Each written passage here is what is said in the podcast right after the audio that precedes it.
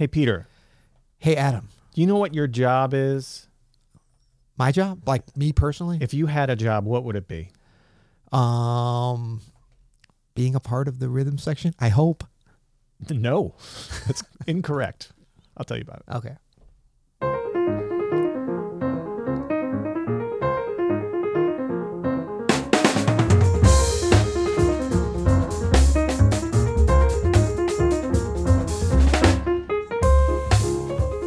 I'm Adam Ennis. And I'm Peter Martin. And you're listening to the You'll Hear It podcast. Music advice coming at you. Coming at you today, sponsored by Open Studio. Go to OpenStudioJazz.com for all your jazz lesson needs. Peter, yes, sir. It's another podcast day. I'm so excited about today. This is actually a bit of a user request. Yes. The topic for today's podcast, which is the most important job of a rhythm section.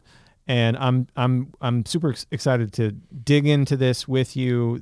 We were having a conversation last week on our YouTube Live, You'll Hear It, which, by the way, you should check out if you're listening to this. Yes. Where we have a little conversation before and after, and someone said, yes, talk about that. So we're going to talk about it. Yes.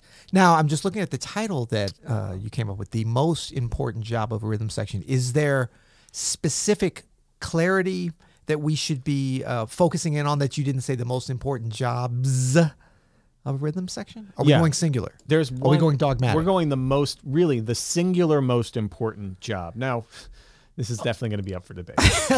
Actually, full disclosure, it's even up for debate what a rhythm section is. Exactly. Well, I threw that wrinkle at the last minute here. But I think for the purposes of this episode, we will define a rhythm section as anybody who's accompanying a soloist. So if someone's singing a song and you're playing piano, you're the rhythm section. Hold on a second. I'm calling Christian McBride. Oh, boy. I knew I shouldn't have used his photo. Hey, Christian, what's up?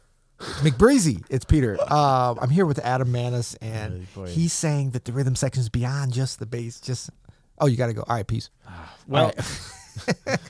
You have to define it one way. And what I wanted to do, why I'm defining it so loosely as it could be pianists or vibes or whatever as people who are accompanying, is because I do have some examples here of piano accompanying a voice, solo piano.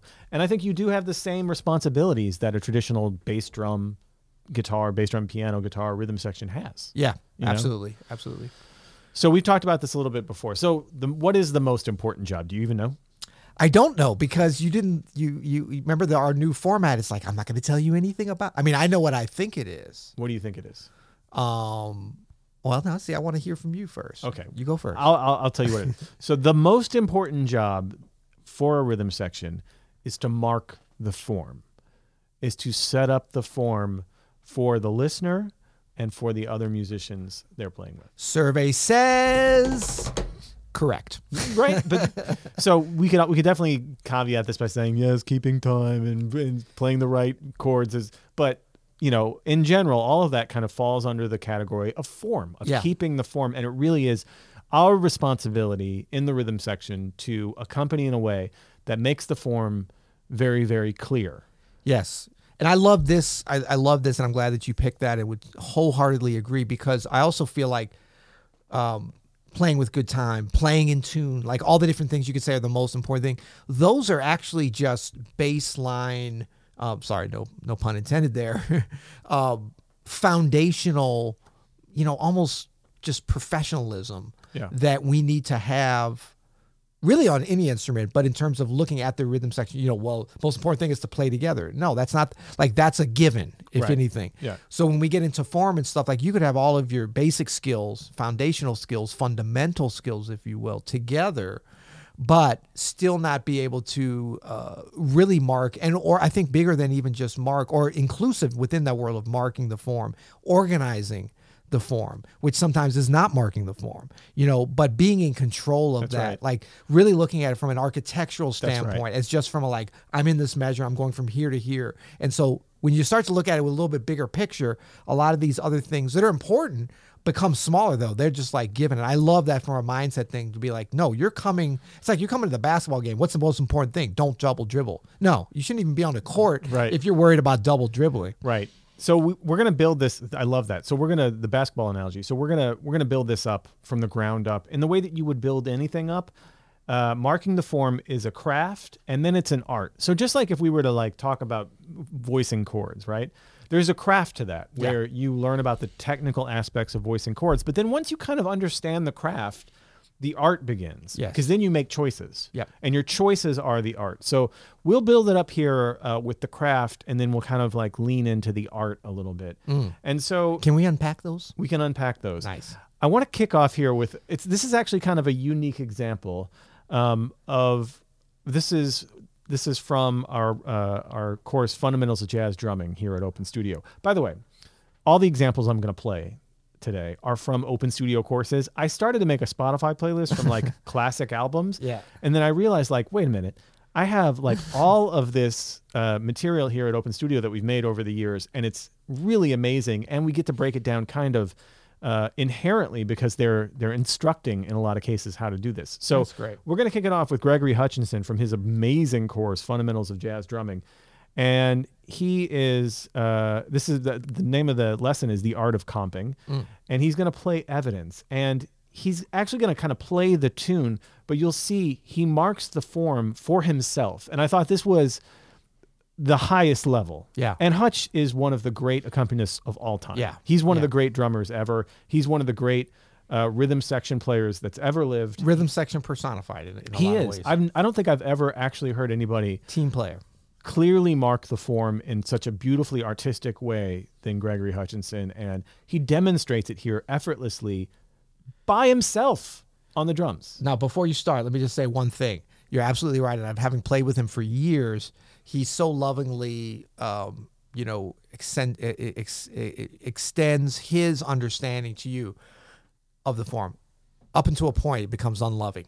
When you start messing up the form or going against him, well, then the love is gone. Right, and that's because I think you can tell he is in service of the form. Exactly. And so anything that takes away from that, he's not the music. The music, exactly. He is not down if you're messing with the music. No. Yeah. Exactly. So let's check him out. And you're going to hear, if you know the tune Evidence, you're going to hear the tune in what he's playing. Yeah.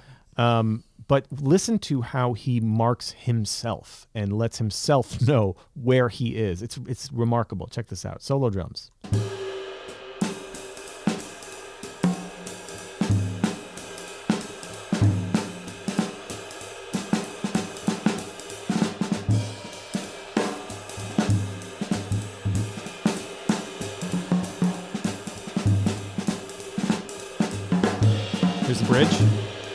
Hear that? Yeah.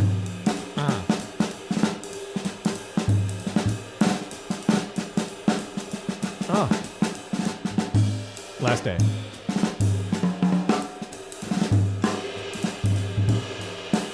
All right, here's the next chorus. Crystal clear. Yeah.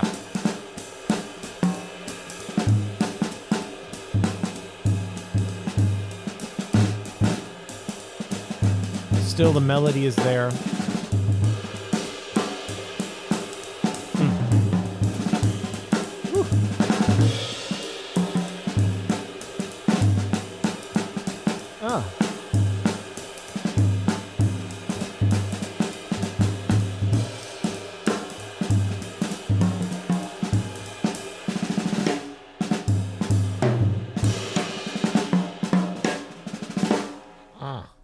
You know what I mean? Yeah. Never an opportunity to lose your place because Hutch is gently cradling you down in the form. Yeah. And that's solo drums. But that's what a great accompanist can do is they don't need, you don't even need the other instruments. Like it's so clear. It's just so internalized, I think, in Hutch that it just comes through effortlessly. And there's like a connection. He's so connected with the form that it extends even in playing solo drums to being connected with the bass, the piano, the horns, the melody. Even when they're not playing, it's like an optical illusion, an oral illusion that it's brought in something. Certainly if you know the song and then you feel like he sets you right within that form so that you start singing it yourself in your head. But even if you don't know it, he's giving you the lay of the land, if you will, so that, absolutely, and then the setups going into the chorus, like the second chorus, how it was going into the third, right? What we heard at the end compared to the first, you know, was a longer kind of setup, but it was like he was placing you within the next part of the form before you even got there, before you even knew you needed to be there. That's right. Yeah. Yeah. No, he's foreshadowing. Yeah. Like he's casting ahead, he's shadow casting, like yeah. Like an expert fly fisher or something. You know what I mean? But he's really, there's a lot of artistry there. Yeah. Let's talk a little bit now with our next example, kind of about building up the craft, right? Yeah. So building up the craft usually means kind of putting on some restrictions and thinking about things in a very kind of like cookie cutter kind of way before you could start making decisions. I found a really good example of a very clear-cut marking of the form in the way that we might traditionally think about it. Mm-hmm. It's on a blues form. This is a fast blues from Jeffrey Kieser's Advanced Jazz Piano course. Okay. This is Ben Williams on bass and Billy Kilson on the drums. Mm. Not a bad rhythm section. Not bad at all. Behind Jeffrey Kieser. And I have here some double bars that mark each new chorus. Okay. And so I'll kind of mark those here audibly as we go. And you can follow along and hear how Ben sets up melodically what's happening each new chorus, and Billy for sure sets up the new chorus each time. This is kind of like, I think, a perfect example of a very high level basic way to do this, right? And it's an easy way to hear. So every 12 bars you can hear these two masters reset the form. Let's check it out. Okay. Just skating through here, right? Check it out. Here we go. A little flourish. I was on 4 too, right? Yeah.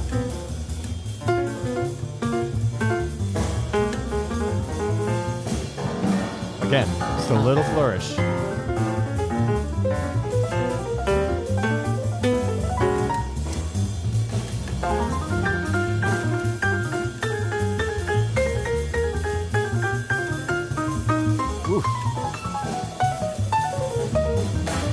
Bam. Each time it's coming around here, right? Each time that chorus comes around. 1, 2, 1. Bam. Now notice how Billy Kilson's going to set up Kieser's phrases. Watch.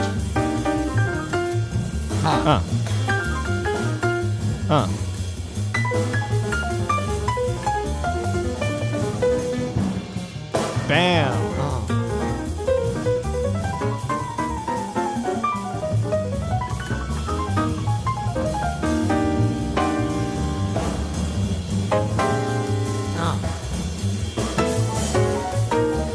Effortless.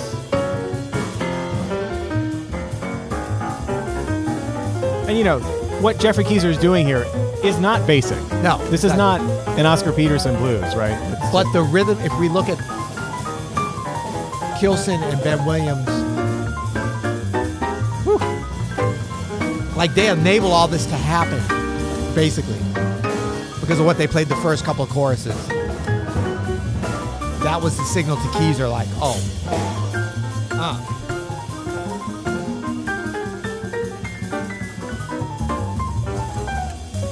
Yeah, it's killing. Yeah. So you can hear there just a real clear-cut example of, it wasn't every single, bar 12 of the blues, but it was most of them.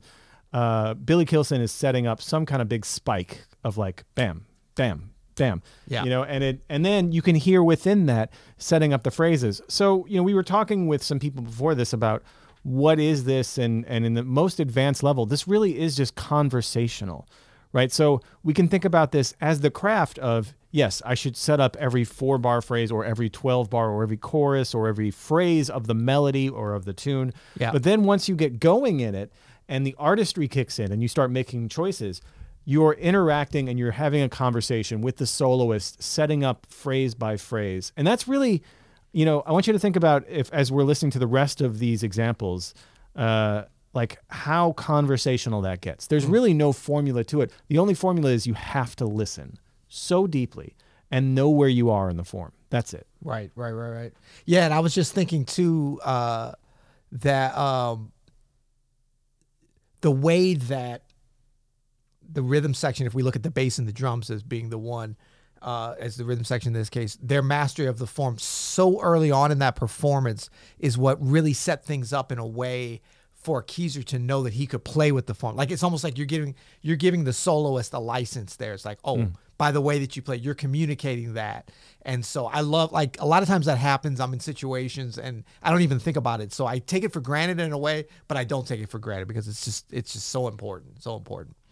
So the next way I want to talk about is there's a couple things that are going to happen to this in this next example. And this is great because I get to embarrass you now, too. So This is from one of your courses with your friends, Gregory Hutchinson and Reuben Rogers. This is from Rhythm Section Workout, the second Rhythm Section course you did with Reuben and Hutch. And this is your arrangement of In a Mellow Tone. And this is going to introduce the idea of the arrangement that you come up with. And this is a bit of a worked out arrangement for you, but there's no crazy reharms in this. It's fairly straight down the middle as far as it's just great ideas, right, of setting it up. But you have great ways here within the arrangement of setting up the form. Okay. That's part of arranging. Like, you wouldn't put these hits in the middle of bar 3 after in the middle of the melody. So notice where Peter's put this hits. Now, the first solo in this performance is Reuben's. And so we're going to listen to you now become part of the rhythm section. Hold on. I put a bass solo first. I didn't set things up all that great then. I know. Maybe not your best work. No, but so what I want to listen to with this one is both the arrangement and how you set up the head and the form in general with the arrangement, but also then how you're setting up Reuben during his solo. You do some really interesting things here, and it's very crystal clear to me. So let's check it out. This is In a Mellow Tone, Peter Martin Trio.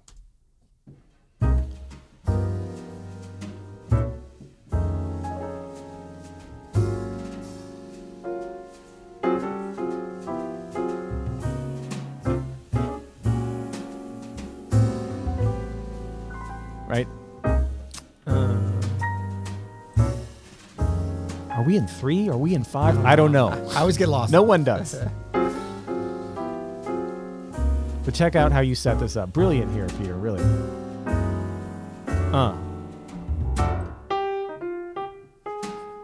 I'm sorry, was that clear to everybody? Was that not clear? So no, it's actually very nebulous leading up to that. And then when you hit that 6 chord going into the head, it's very clear. Let's hear that again, just that transition.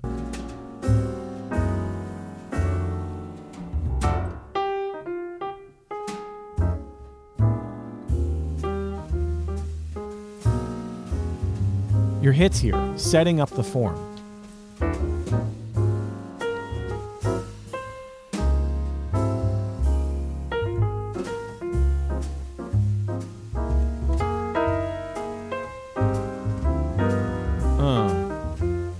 This is all part of it. This is part of marking the form.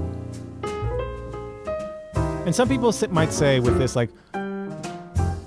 come on. We got to hear that again. Some people might say, and I can see already some people saying, well, isn't keeping time the most important part? Keeping time is the most important part. This is keeping time. This is keeping the form, which is keeping the time of the actual song. This is what it's about. Yeah. It's not about just having good time. People can have good time and not sound like good musicians. Let's hear that transition going into that second A again.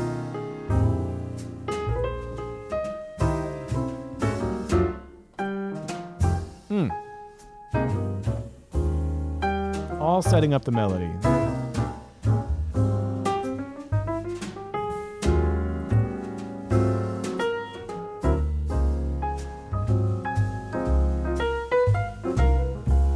Look at that. Look at Hutch just bam, here's the 4. Yeah. Check it out.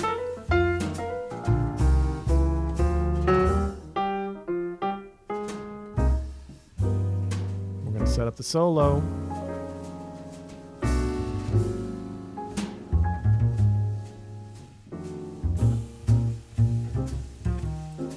What Hutch played on the 1 there, very subtle, but that kind of reset things in a way that gave Reuben the ability to kind of just play a nice idea without having to be like, okay, I'm starting my solo. It's a springboard. Let's hear that again. Listen to what Gregory Hutchinson does here on the 1 of the form. 1, 2, 3. It's just a little cymbal, little brush on the cymbal. Here's where we are, everybody. Yeah. It's part of it.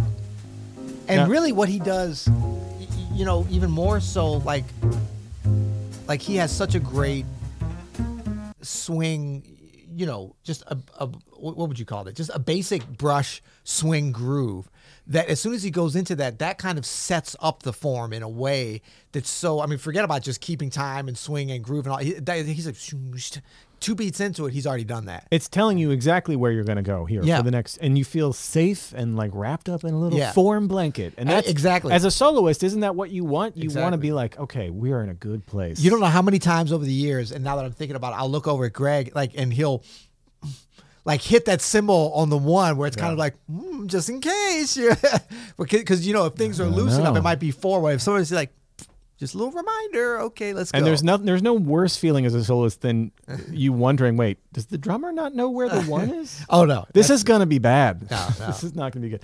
Let's hear it again. All right, now I want everybody to pay attention to what you're doing here, Peter, and how you set up the form. No, listen to what I did something good. Listen to how Peter comps crystal clearly for Reuben, and you'll never lose the form with how you're setting it up.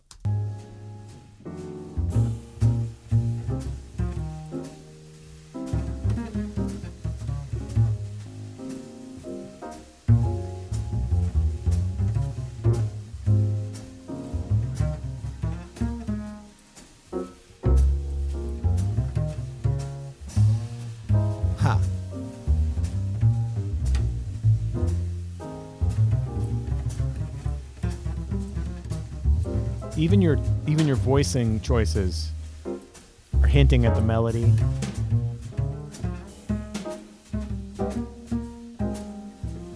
And you're also responding. I can hear you responding to what Reuben's doing.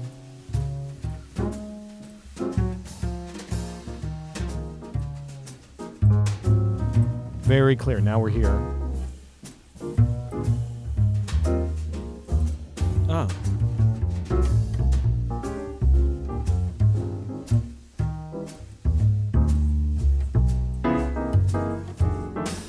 That little thing right there at the end, that is not something you probably thought about, but you just responded, oh, you're done, here's what I'm gonna do, right?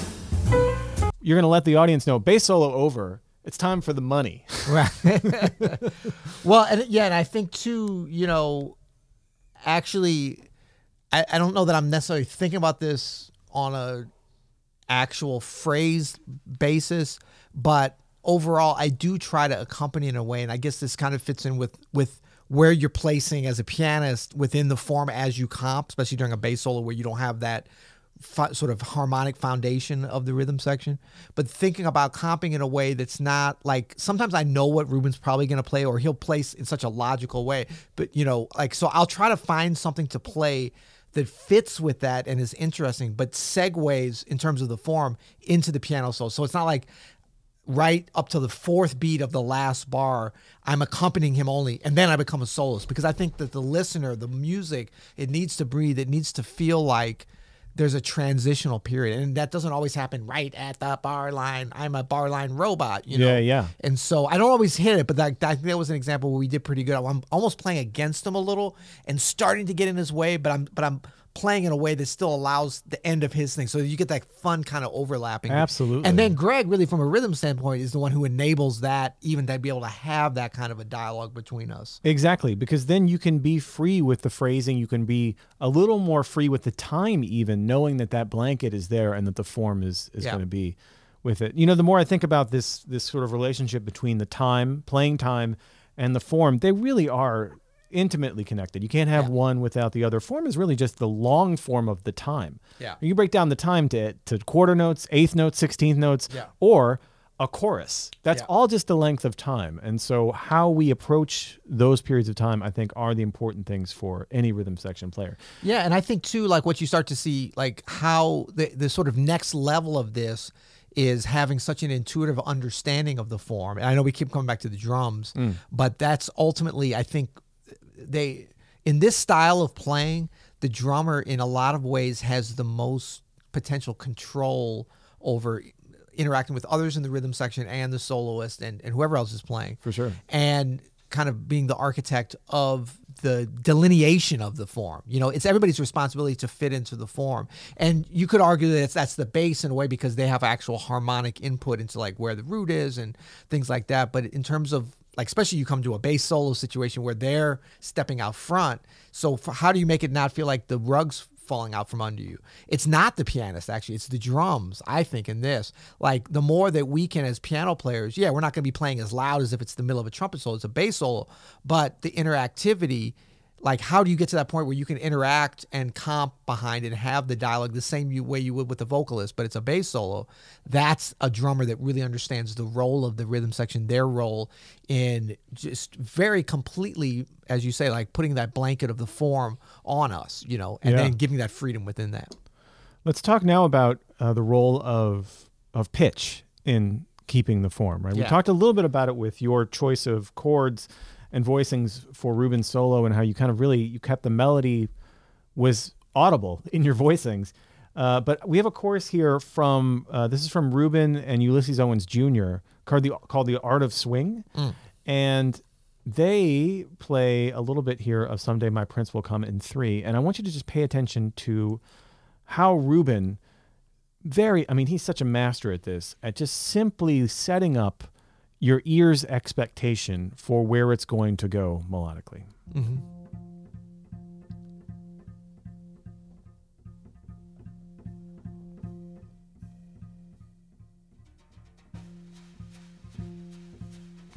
So we'll just hear drums and bass here, but listen to how Reuben stays simple.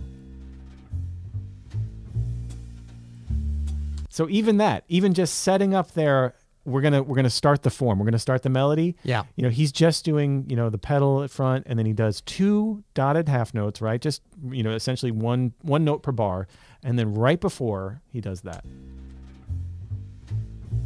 bam! You just landed so gently, like a 747. Yes.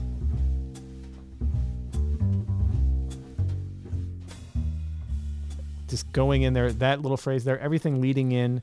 With leading tones, half steps from above. Let's listen to that again.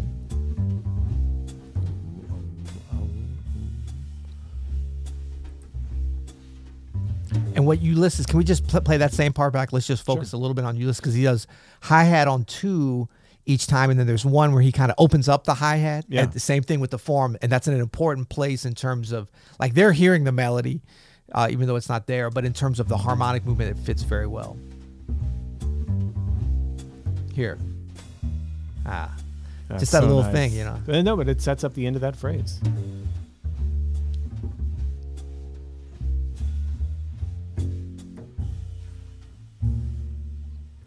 Even Reuben's going to hint at the melody here, you know? The bass player can do it. There's no question where the chord changes are. Right. You know what I mean? He's not playing 9ths and sharp 11ths in, you know, hitting these upper extensions. Right. He's really letting his listener know, here's what's happening next. He's foreshadowing what's going to happen. And then, like all good artists, he might pull the rug out from under you occasionally, but that's just for your amusement. That's, you know, right. I mean? It's that's just right. So great. Right, so right. Great. That's right.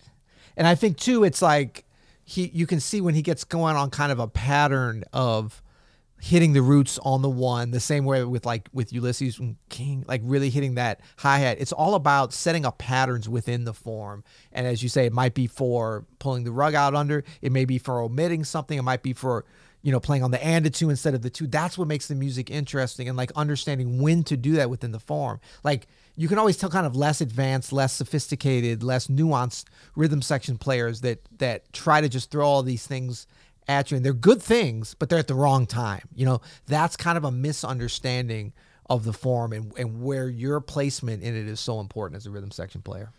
So our next example, you're going to like this a lot. I like the other ones. This is all really good. Right? So our next example is from our course, Brazilian Rhythm Section. And by the Brazilian Rhythm Section. This is a group of amazing Brazilian musicians out of Sao Paulo. And this is their fast samba lesson. And I mean, you want to talk about crystal clarity, even at fast tempos. Check this out.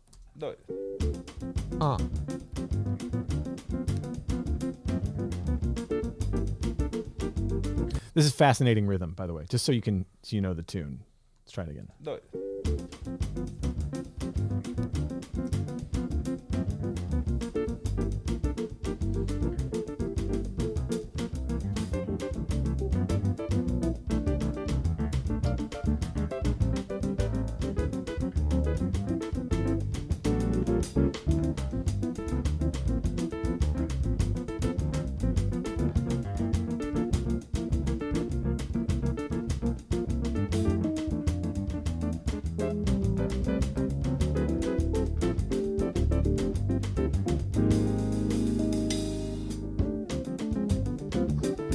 great is that? Setting up, again, using the arrangement to set up the form. They do that every time. Check it out at the end of this chorus as well. This just feels awesome, too. Yeah. Simple groove, but man. Ooh, right there. You know where you are. Yeah, yeah. Oof. You know where you are, but you don't mind the confirmation either, though. See? You just, it's like... Am I at the right place? Yes, you are. Are you sure? Yes, you are. You ever go somewhere, like a beautiful place on... I don't go anywhere anymore. Oh, yeah, no. No, but you ever go to like a beautiful place, in nature, but you've been there several times, and you know you're going around that bend. And here comes Lake Superior's coming up. Right. I know it's coming. Yep. And even though you know it's coming, you still enjoy that view. Every time I go south across 44, and I'm like, River de Pere, River de Pere. It's coming. There it is. On the river banks of the majestic River de Pere. Yes. Yeah. Isn't that awesome? Wait, what are we talking about? No, the samba. Oh, the samba. Yeah, for sure. I have another samba feel queued up, actually. This is from Elio Alves's brilliant course, Brazilian Jazz Piano. And this is him and Edu Ribeiro and Bob Debu on the bass and Romero Lubombo on guitar. Is Bob from Sao Paulo or from Brazil? He's the only one that is not that does not speak Portuguese. But again, you can see very clearly here in the form just how solid, especially Edu. Listen to how Edu marks every chorus.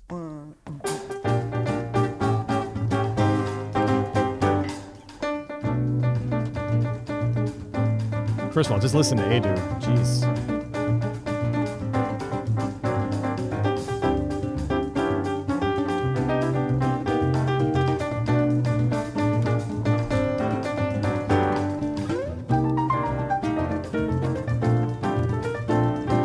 Hey, one note samba has more than one note.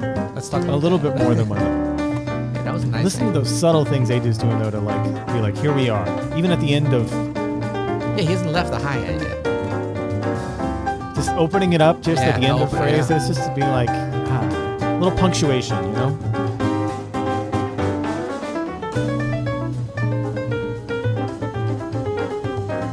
I mean, you want to talk about time field, too, man. Elio Alves, holy smokes. Woof.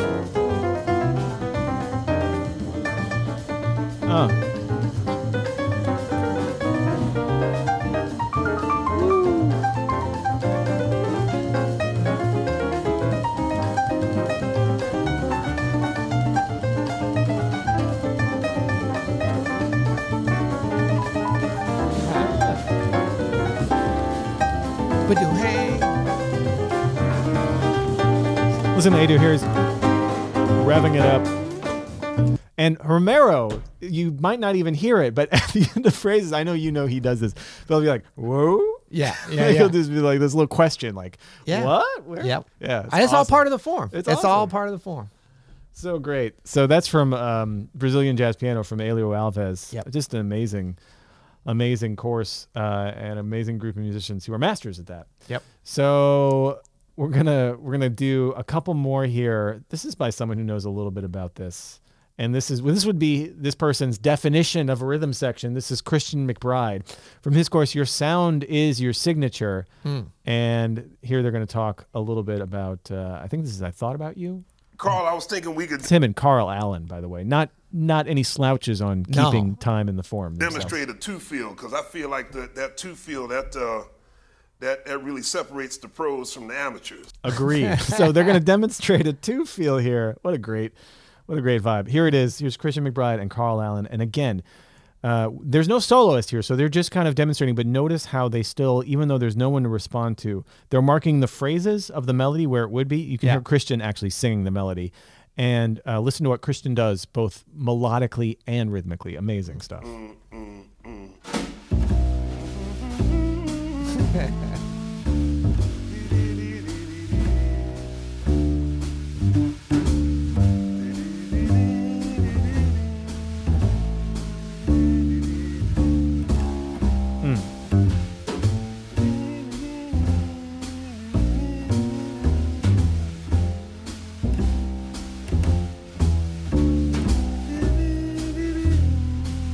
So even just that. Sorry. So I just want to back it up. Listen to what he does here on this walk down, right? He's gonna He's going to mark, here's the last phrase of the A by doing this little walk down.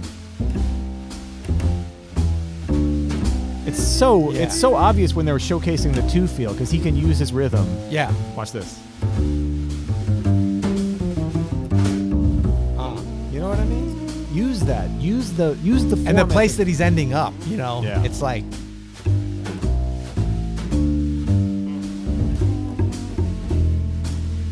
Man, the sound's unbelievable.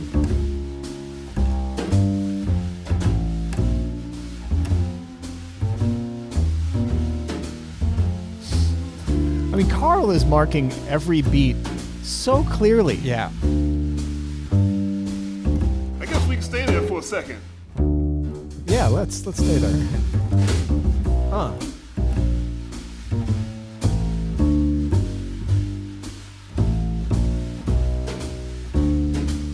The little subtle things that Carl, because Christian's playing a lot, and it's really everything that's needed for the form. But setting it up, where you have to find those things, you know, to fit in with the form. Check it out! Check it out!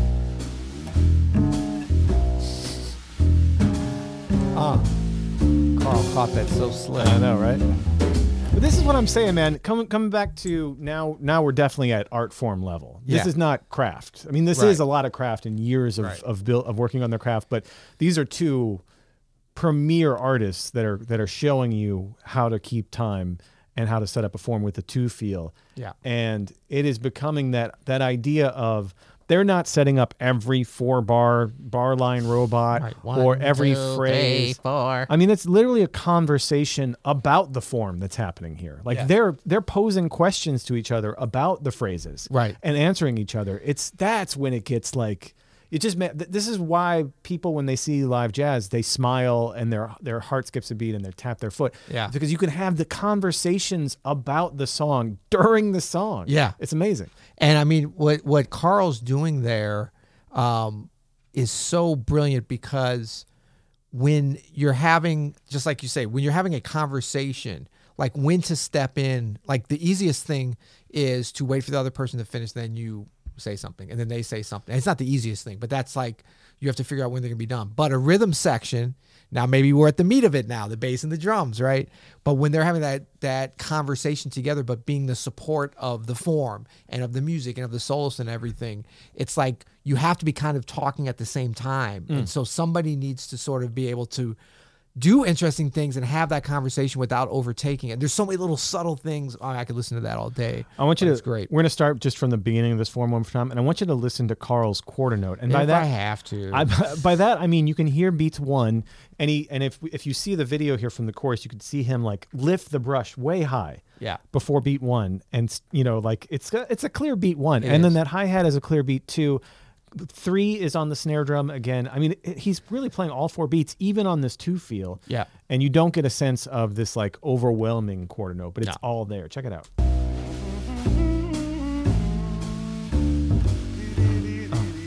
mean, you can really feel the pulse with every beat, you know? It's just so locked in already. Man. It's such a joy, actually, to watch these two, listen to these two do this, you know? He's going to mark it. Just little fills to set it up, you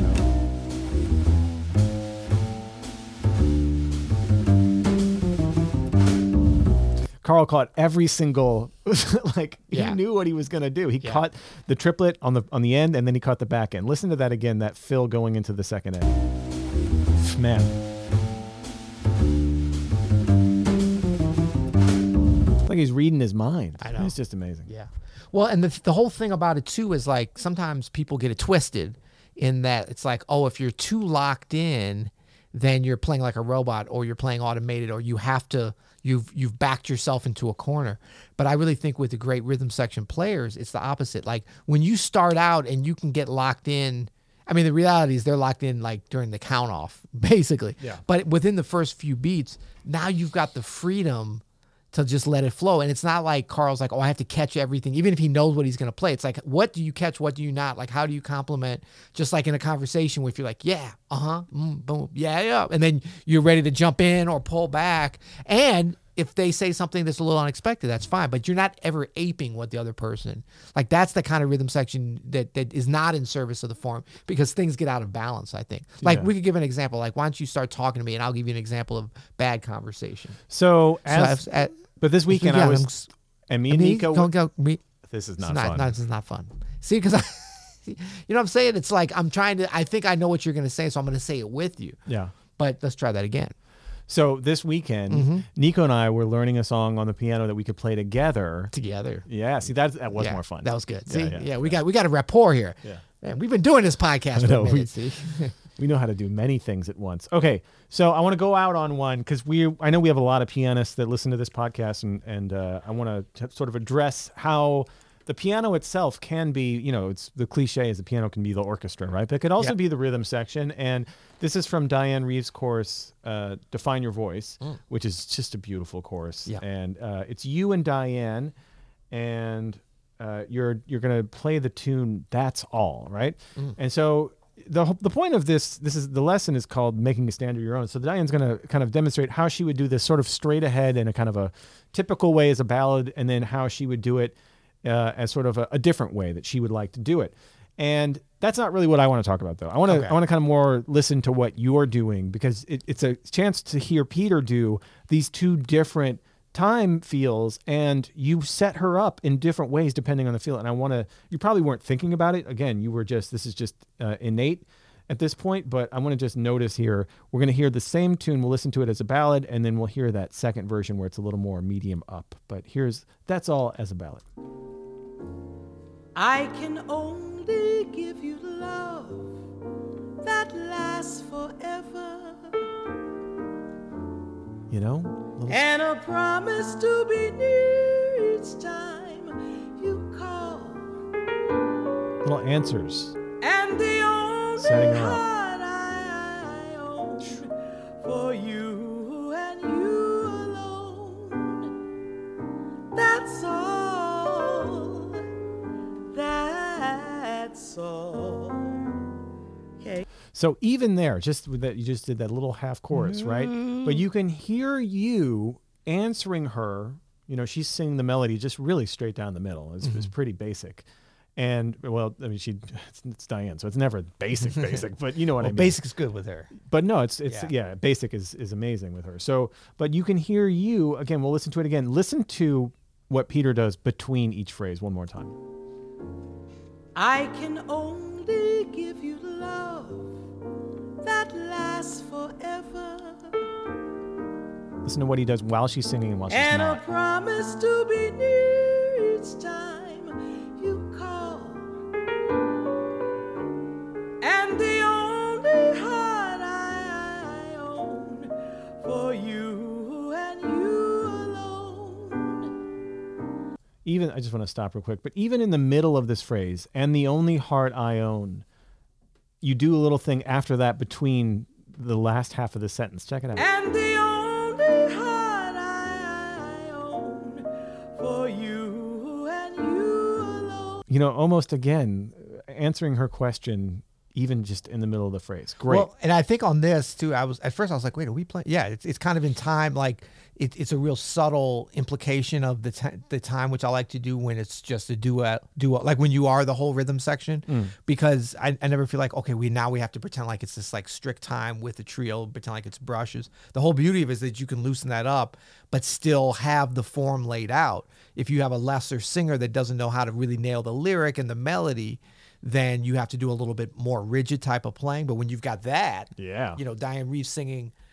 the melody, like she really is actually handling the whole form because of the way the lyric and the melody is. So that eases me up. I could have even been playing a little bit more probably, but maybe I did later. So now Diane's going to mix it up here, do it a little bit up-tempo, and listen how Peter adjusts how he keeps the time and marks the form.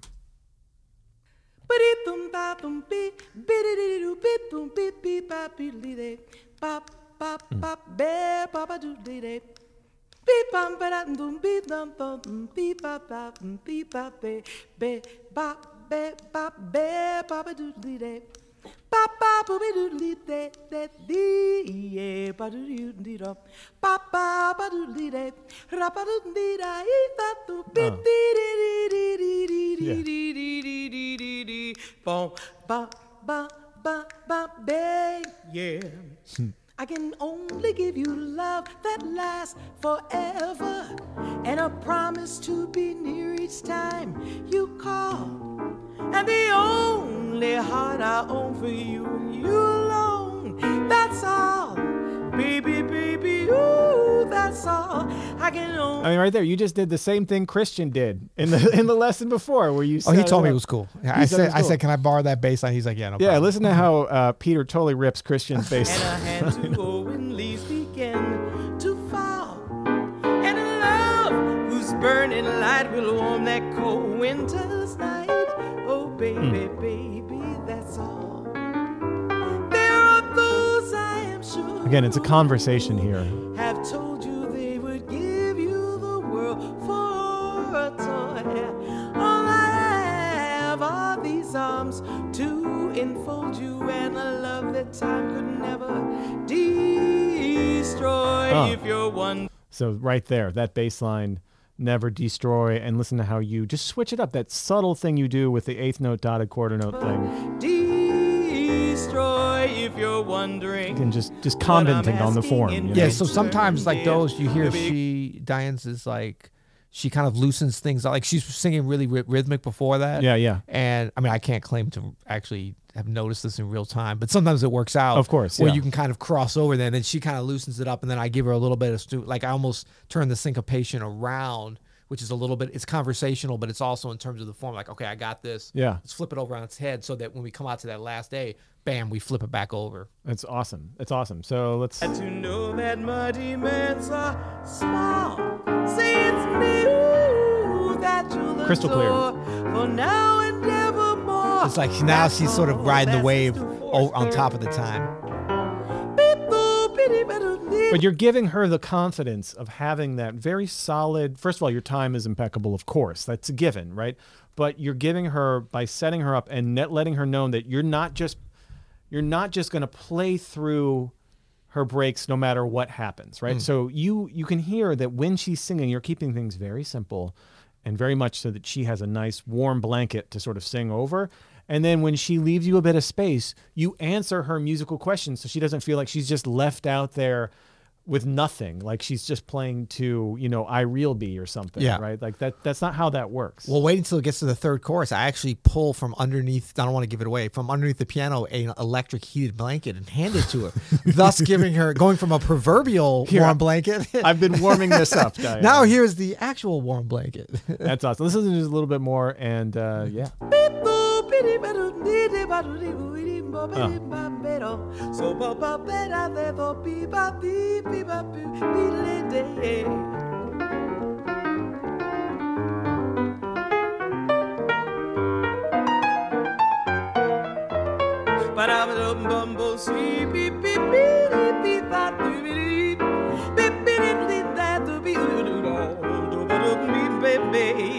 So just listen to this transition here between at the end of her eight bars here.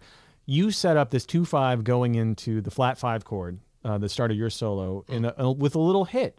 And this is exactly kind of what I'm talking about here. It really kind of depends on where she's going to end her phrase, and I think you just nail it.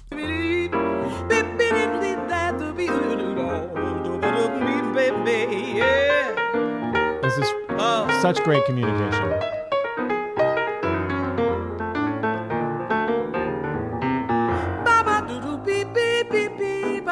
So that to me, that signifies everything we're talking about today, that there's no such thing as form robots. You want to be very clear with where things are, but it really depends on what's going on. And it's a conversation. Again, hearing you and Diane, hearing Christian and Carl Allen have this conversation about the song while they're playing the song, it's just really inspiring, man. And to me, this is what separates rhythm sections I want to listen to from rhythm sections that just kind of sound... okay. You know? Yeah, no, I think the art of rhythm section playing, that's kind of what you're talking about. And it really does the foundation is that most important job of rhythm. Let's not lose sight of that, because that's what enables then the subtlety. So when we talk about really nailing the form, understanding the form, it's almost like the most important job of the rhythm section player, and the rhythm section in this case, you know, piano or piano, bass, and drums, whatever, however we're looking at it, is what they bring already before they start. You know what I mean? So it's like if everybody... starting from the bass and the drums, and we remember when we started this with just Hutch, just with the drums. So like an understanding of the form. I mean, not just a like, oh, I know the tune. No, but I'm talking about a deep kind of understanding where like you could be thinking of something else. You have to. Yep. Where it's like nothing. You could be like, ah, look at me, ah. It doesn't matter. He's just like right in there with that. And then you build on that all the way up to the vocalist or the soloist or whatever. Like that foundation is just so solid and becomes so interesting. And then some things to take note of, some takeaways for me is when you have a foundation like that, when it's so solid and it's so ingrained, that means you know where the melody is going to be. And that means that you're listening to the soloist and you know exactly what they're doing, because you're with them in the moment and you can comment and respond. And that's, I think, when accompanying really becomes an art form. Then you make choices of how to answer questions, how to pose your own questions, and how to make crystal clear to your audience and to the other musicians what's happening here. Like, what, you know, it's just like your annoying conversation example that, you know, don't be that, yeah, that player. Don't be that player that's just not in the conversation, that doesn't have their head in the music. Be like Hutch, respect the music, right? You know, keep, no matter what, if that means that it's just the melody. Like what I want to kind of break away from is the idea that you're just going off of the real book chart and you're setting up every 4 bars or whatever. Yeah, yeah. It's much more organic than that. It's much more of a conversation. And that's I think the easiest way to think about it. Absolutely. Yeah. Don't be able to pose the question. Don't be a poser, but be able to pose the questions. You know what I'm saying? I think we can end it on that note, everybody. Well, thanks so much for listening today. Yeah. If you like what you heard, go to OpenStudioJazz.com for more. All of these examples today were from our courses. I thought it'd be cool to kind of showcase what we got over there. We have so much good stuff. Yeah, and actually, this is kind of a good reason. So OpenStudioJazz.com, go there, and you can access all this. If you come in as a Piano Access Pass, I was an All Access Pass member, actually. Mm-hmm.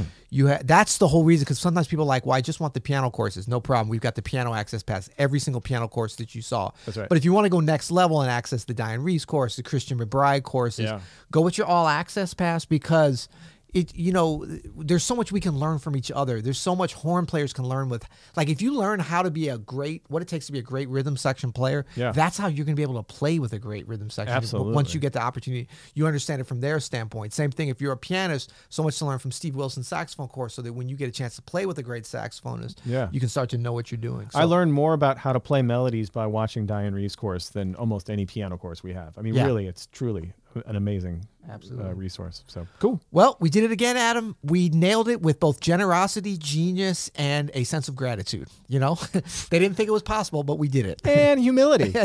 No, just G's. No H's were involved. Thanks, everybody. Until next time. You'll hear it.